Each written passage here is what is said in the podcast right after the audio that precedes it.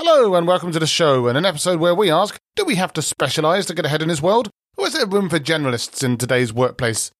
Speaking of workplaces, this episode is sponsored by One Night Consulting. And yes, yes, yes, that's me. But listen up. I started One Night Consulting because I've seen variations of the same problems plaguing growing startups, scale-ups and larger digitally transforming companies again and again. These problems can cause friction between teams, slow product development, lackluster sales and ultimately lead to constrained growth. So if you're scaling your product organisation, struggling with cross-team alignment, or having trouble executing your product strategy to support your business goals, you can go to one night consulting dot com and book a call with, well, me, and see how I can help. That's one night consulting dot com. You can check the show notes for more details. Anyway, now it's time to hop in a boat with me and journey to a tiny island on the edge of the world and find one woman who's spearheading the generalist movement through community, career support and resources. So let's find out what all the fuss is about on One Night in Product.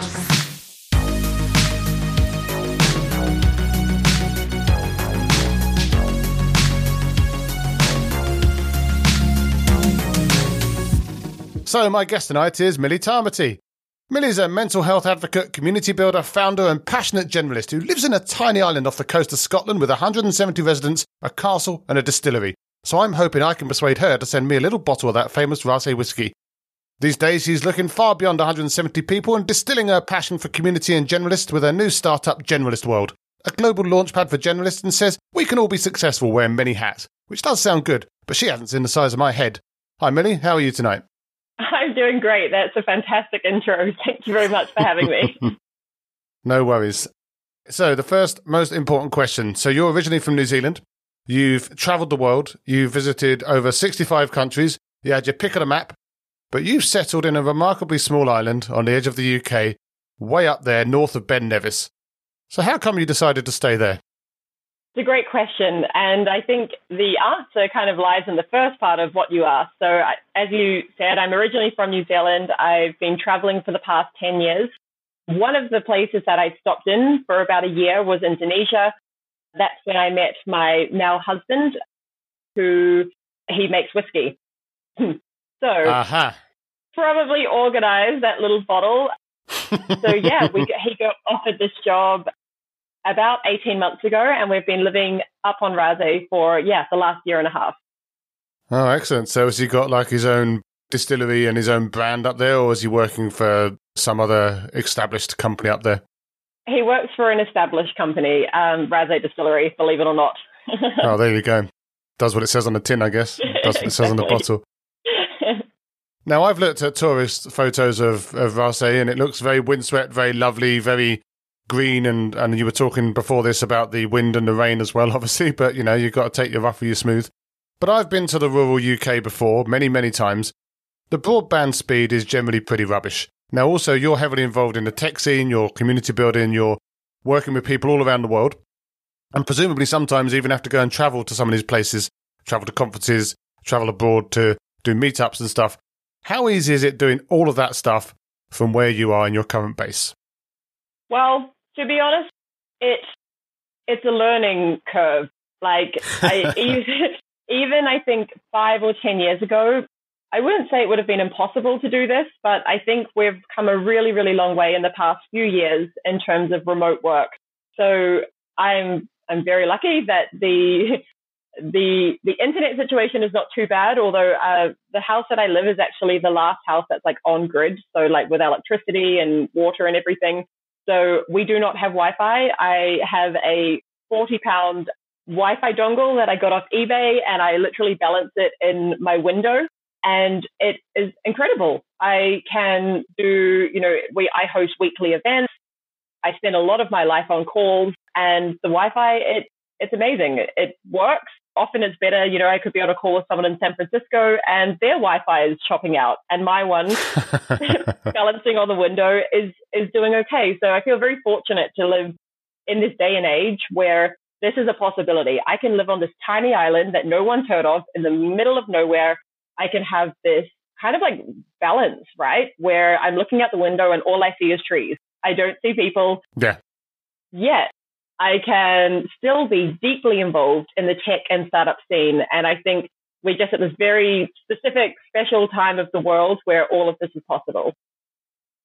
Yeah, you wait till the metaverse comes along and you don't even need to look at the trees anymore. But I think it's also really interesting for me, and this is something that I reflected on a lot over the pandemic and the lockdowns and all of the times that we were kind of all holed up at home and, you know, could have been literally anywhere, including on an island in the mm-hmm. middle of nowhere. It's like, even just a few years ago, maybe not even ten, but like even just a few years ago, it would have been so problematic to try and coordinate like an entire company online. It just feels that all of the tools and the ways that we can collaborate and everything have come on so far, and, and I'm I'm here for that, obviously. I mean, I still do like to, you know, bump into people every now and then, but I just think it's amazing, and it'd be really interesting to see where we go. But hopefully not the metaverse, because I've seen a bunch of videos of that, and so far it is remarkably unimpressive. But, you know, hot take. We have a long maybe. way to go. Yeah, so it'll take a bit, right? It'll take a bit. Exactly. Give me legs and we'll talk. Now, as I said in the intro, you're the founder of Generalist World, so it's pitch time. What problem does Generalist World solve for me or for generalists in general? And I guess, importantly, how does it specifically solve it? So, for example, I am a generalist through and through. I've had a really non-traditional, non-linear career. I know the value that I bring to a company, especially to a startup. I'm cross-functional. I can work across different domains. I'm a problem solver. I'm a connector. Yet, there was nowhere for companies to come and hire me. So that's one side of the problem. And then the other side is, as a generalist, I didn't know any other generalist. In fact, I didn't even know the word generalist. I didn't have language for it. I was kind of always like, I'm a jack of all trades. I'm, I wear many hats. I didn't have any anything specific. I'd never seen me represented, I guess. Yeah. And so the problem we solve is being this support and this resource for people who think and work a little bit differently. We proudly don't think we need to specialize.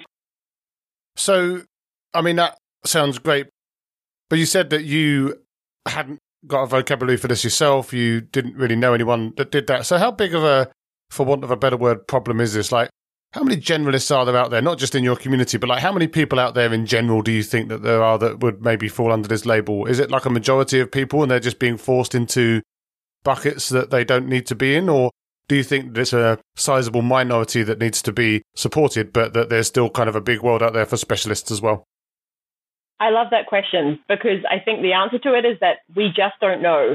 A lot of what I'm doing at the moment is figuring this out, because uh, and when I say figuring it out, I feel sometimes like I'm swimming in the dark because I'm not following yeah. anyone that has done this. It really is. Um, it started with me realizing that I had this problem, that I was like, oh man, I I feel really awkward when someone asks me what I do, and yeah, like I would I would I would kind of cringe when someone would say like, what do you do? And so it started with me, one person, and then I it, it really kicked off. I, I started to talk to, you know, maybe around ten people that kind of looked like me on LinkedIn and Twitter, and that has snowballed. And the word of mouth and referral effect of this is wild. It's like no one has ever given generalists permission and acknowledged that this is like okay and that it's valued. And so when we bring one person into the community, they are like the most excited person ever because they finally feel like they belong somewhere. And then in turn, they bring everyone they know who also works like them. So to answer your question, I have absolutely no idea what percentage of the world is generalist, but my hunch is it's much higher than we think. Oh, more research needed, but it sounds exciting, and you've got this kind of almost viral growth loop going already, so who knows where that will go. Keep an eye on the stats. But you just said, of course, that you didn't have words for it, and you were, maybe you called yourself a jack of all trades. I know there's talk of things like T-shaped people out there as well, people that have, you know, deep expertise in some areas, but generally applicable expertise across a lot of areas. I guess, are those people generalists too? Like, are these T-shaped people and jack of all trades just different types of generalist, or is generalist a very specific type of thing? Like, how are you specifically defining it, or how would you define yourself other than that you've just had a varied experience? It's an evolving definition, and the more people that come, it really is. I would define a generalist as someone who intuitively is comfortable and happiest wearing many hats, which I know still sounds kind of broad, but we now have around, well, over a thousand people gathered in the community, and I've spoken to many of them one-on-one.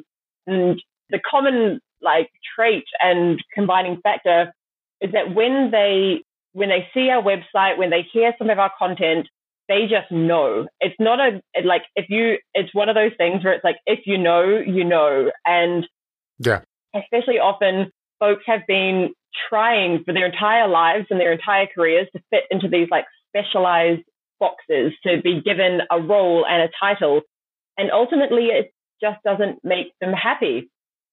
Yeah, no, it makes a lot of sense. I guess the question to follow up from that, though, and you kind of touched on it just then yourself, like it doesn't make them happy. I mean, that's obviously something that we want people to be, and I know that you've been an advocate for, and you've worked in and around mental health before, as have I. It's like a it's a good goal to go for, right? But what are some of the impacts that being forced into these roles, these more specialized roles, or maybe to some extent constraining people that don't want to be constrained? Like, what are some of the kind of effects of that that you've seen from people that you've spoken to in your community? So the way I see it, we all are going to spend a really large part of our lives working. That's inevitable. Yep. And if we are working these jobs and roles that really don't align with how we work best, that is naturally going to have a huge effect on our mental health. We actually have a, there's a woman in our community. She's a neuroscientist turned entrepreneur. She's absolutely phenomenal.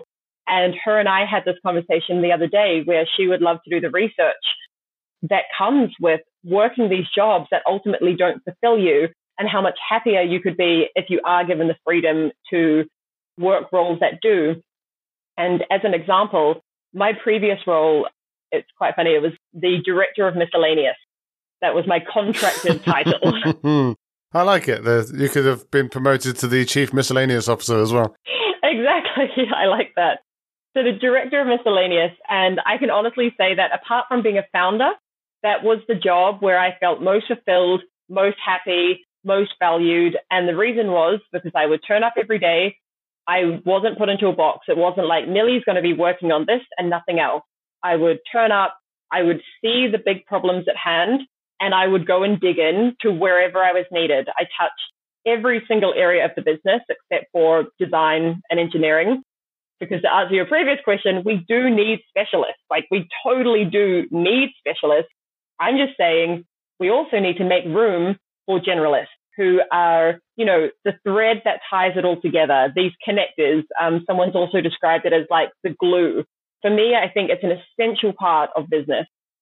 Yeah, and there's different opinions about glue roles to some extent. I mean, product management, which is obviously my world, that's something that is often described as glue. And some people actually push back against that because they're like, well, actually, there's a craft to product management, for example.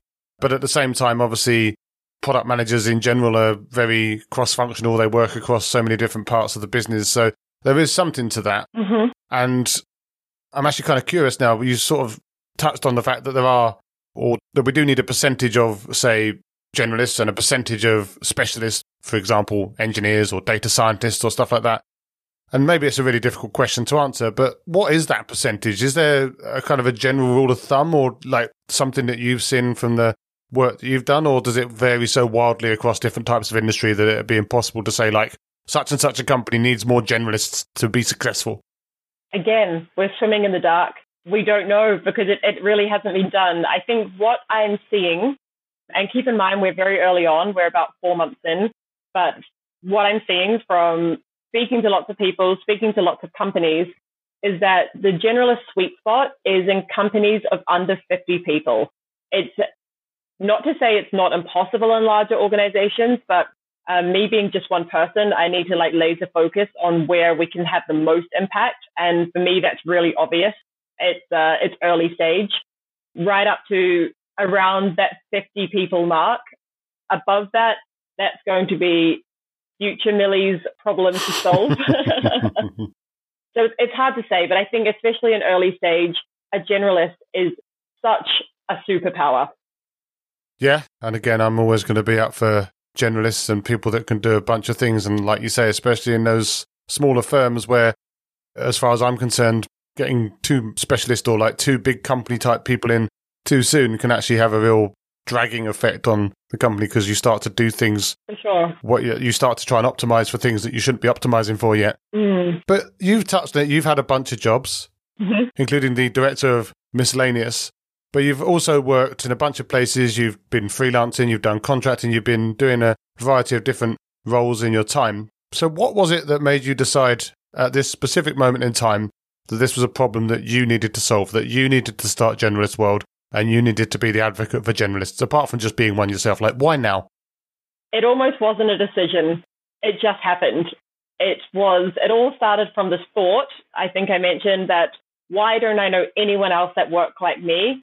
And the the conversations, the momentum, the excitement, people like are just, you've probably maybe seen it online, that people are just so ridiculously excited about this concept that, um, you know, I'm a big believer in momentum. It's really, really hard to get momentum back. Yep. And when, so when I started to, talking to folks, and I could see there's like a moment where people's eyes light up. And if you have a product or if you have an idea and someone's eyes light up when you speak about it, you're onto something. And it took me around, only around maybe a month of, of having these initial conversations with people that I realized I have to go all in on this. And I, I left my job as the director of miscellaneous, and I went all in on Generalist World. So are you saying that currently you have no competitors, and that now people are going to start snapping at your heels, or they're kind of companies operating kind of in this space, but that you're just got a different lens on it? There are other definitions, I guess, kind of synonyms of a generalist. So there's like um, a multi-potentialite, there's a polymath, and there are communities around this that do exist. As far as I can see, we're one of the first, if not the first, I mean, definitely the biggest and strongest, to really focus on the career generalist. So our goal is to help generalists at every stage of their career, from the moment they realize that, oh, maybe, maybe specializing isn't for me, right through the inevitable many switches of the career, of course, as a generalist, and then right through to the end where maybe they want to get more involved in mentoring and giving back. So I kind of see Generalist World um, being there at the life cycle of a generalist. And as far as I can find, and I'm four months in, this does not exist. But I'm assuming that some people in your community are already starting to get put forward for roles, or they're getting roles through the job board that you put up and starting to move forward in their career and embrace their generalist lifestyle. And aside from things like director of miscellaneous, what types of roles are these people actually getting when they, or at least getting considered for when they go into these mm-hmm. companies? Yeah, it's interesting because a lot of the roles are roles that, again, maybe didn't exist five years ago. So Chief of Staff has been a huge explosion recently. BizOps is another one. There's a lot of titles like Wildcard. And to be honest, my goal is to be able to help companies employ people for truly generalist roles. Right now, we're at this kind of tipping point where people can see the need. Like, we basically have two sides of the marketplace. We have an incredible talent pool, like, I mean, phenomenal talent pool. And now we have companies who are coming to us being like, I need help with this, this, and this. And something we've recently, we're, we've recently experimented with is when a company comes to submit that they want help, I intentionally don't ask for what role they're hiring for. Instead, I ask for what problems do you want solved? And then I simply go back to the community and I'm like, who knows how to solve this? Who's keen to solve this? Let me know how you'd solve it. And then I just send that back to the founder. And it's this very like, almost like a more human way of hiring, less transactional, less about the C V. It's like, okay, you're an early stage company. You've got tons of problems. We have people with solutions. Let's like, and I just see myself as like the connector and the facilitator. Yeah, it's interesting. There's a very jobs to be done type mentality around that as well, kind of moving away from very specific solutions per se and just saying, like you say, what problem needs to be solved. But that's something that not all companies are going to be comfortable with to start with. Like, there's long history of quite bad hiring, bad job specs, bad interview processes. Are these people that you're putting forward going through a very different process, or are they kind of getting put through basically the same process, but that the job's a bit more optimized around them? Like, are they still going through the same drudgery of all of the different rounds of interviews and having to submit C Vs that call out certain things? Or are you basically creating like a new type of hiring? Well, that's the million dollar question. Um, that is what I've been spending a lot of my time thinking about. I've been coming at this from, uh, I don't have an H R background. I don't have a background in talent. So it's been very much a baptism of fire, looking at the way that we hire and being really disheartened by the entire process of it, how much it honestly sucks for the for job seekers, but also how much it sucks for founders and hiring managers, the resource yep. that goes into sorting through hundreds of applications. So I, I don't have the answers for you yet, but I will say I'm very, very interested in how we can make that better. And that's where I'm kind of leaning into this community-led everything really, but community-led recruitment, where I have this community who I personally know, I've vetted them, I've spoken to each one, I vouch for them, and then moving toward this more human way of hiring where I then speak to the, the founders or the hiring managers, and it's like kind of just like matching rather than this like transaction. Yeah, although speaking of transactions, it also seems like a potential avenue for this could be, for example, short-term gigs. Like, for example, you're a generalist, you have a certain set of skills, like Liam Neeson, I guess, and you go in and you go and fill a need because they have one, but then maybe you go on, go and do that somewhere else. Like, is that part of your thinking as well? Or are you looking at, again, trying to change the hiring paradigm and, and having people that are there for the duration or certainly till the company gets to a certain size? I'm open. I'm open to seeing what both sides of the market want. From the generalist side, there is a huge amount of interest in this like fractional gig, part-time kind of work. I think the thing with generalists is we are inherently very, very curious and we need to be challenged. So it's quite an attractive prospect for a generalist to be able to work across multiple different projects and, and solve multiple different problems. Yeah, makes a lot of sense. And that's what I'm trying to do at the moment as well. So definitely understand the attraction to that. But from a personal level, I mean, you've described yourself as a generalist and obviously you've got your own definition of that.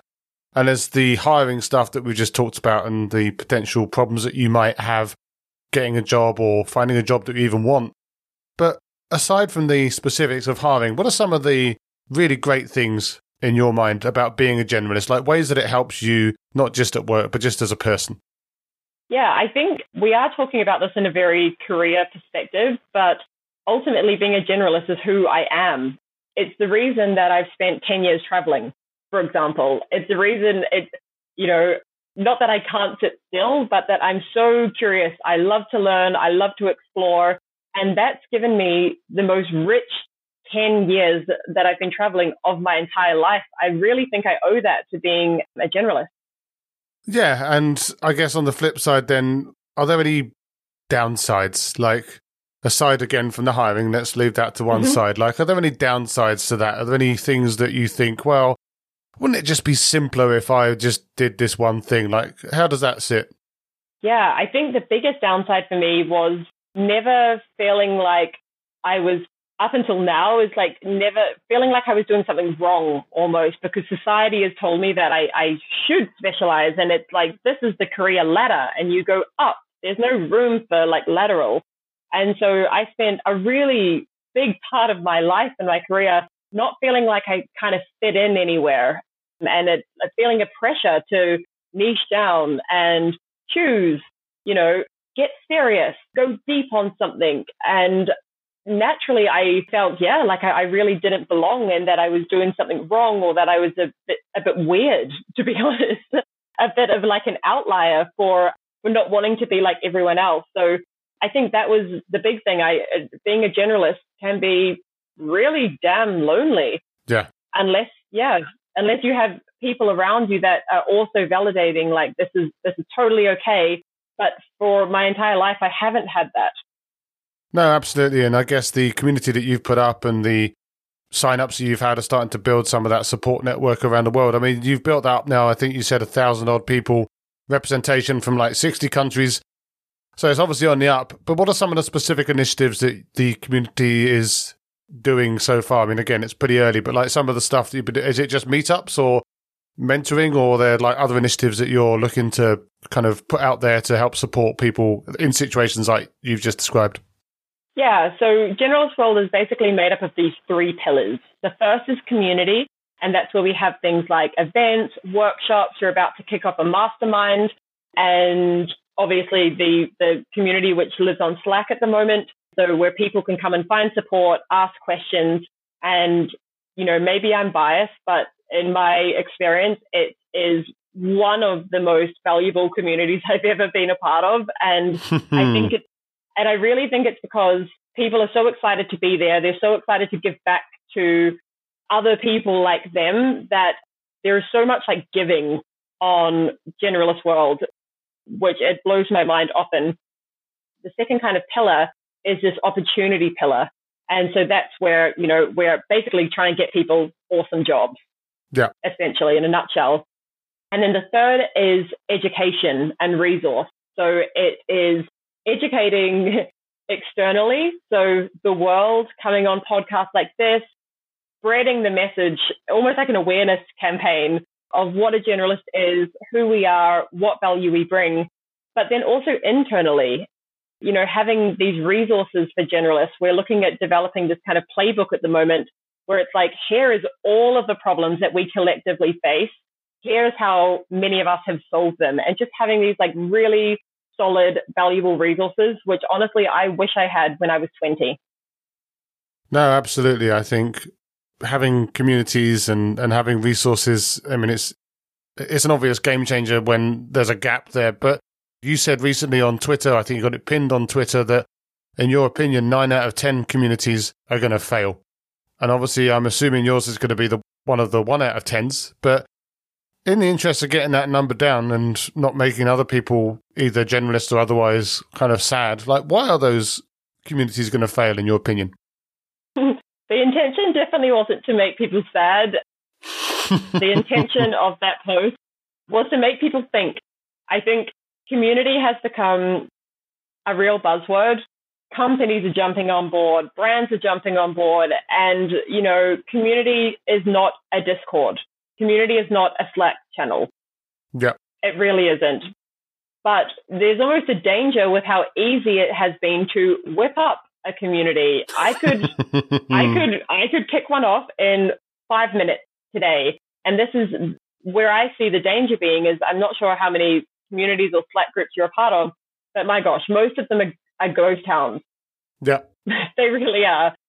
So the danger I see with community building is it's so easy from the outside looking in, so easy to see the success of like communities that are growing and people that are like getting these real world valuable outcomes. And it's like, I worry that community is going to become kind of like a fad, you know, where everyone jumps on the bandwagon and then the, the overall quality of community goes way, way down. And so the, the thinking behind the nine out of ten communities will fail is because they haven't really thought, if I start this, do I want to be working on this for the next three to five to seven years? It's like, if you start a community, depending on, of course, what your intentions are, but if you start a community with the intention of monetizing and making it a part of your business strategy, then you need to treat it like a business. You need to be like, yeah. have the same level of like dedication and thought that you would to starting a business. And so that was the intention, not to not to depress anyone and be like, you're all going to fail, but to be like, before you start, why are you starting? What is this community? Do you have the bandwidth and the passion and the, the grit to see this through? Because otherwise, we're just going to have this graveyard of communities. It's just starting to sound like the metaverse again.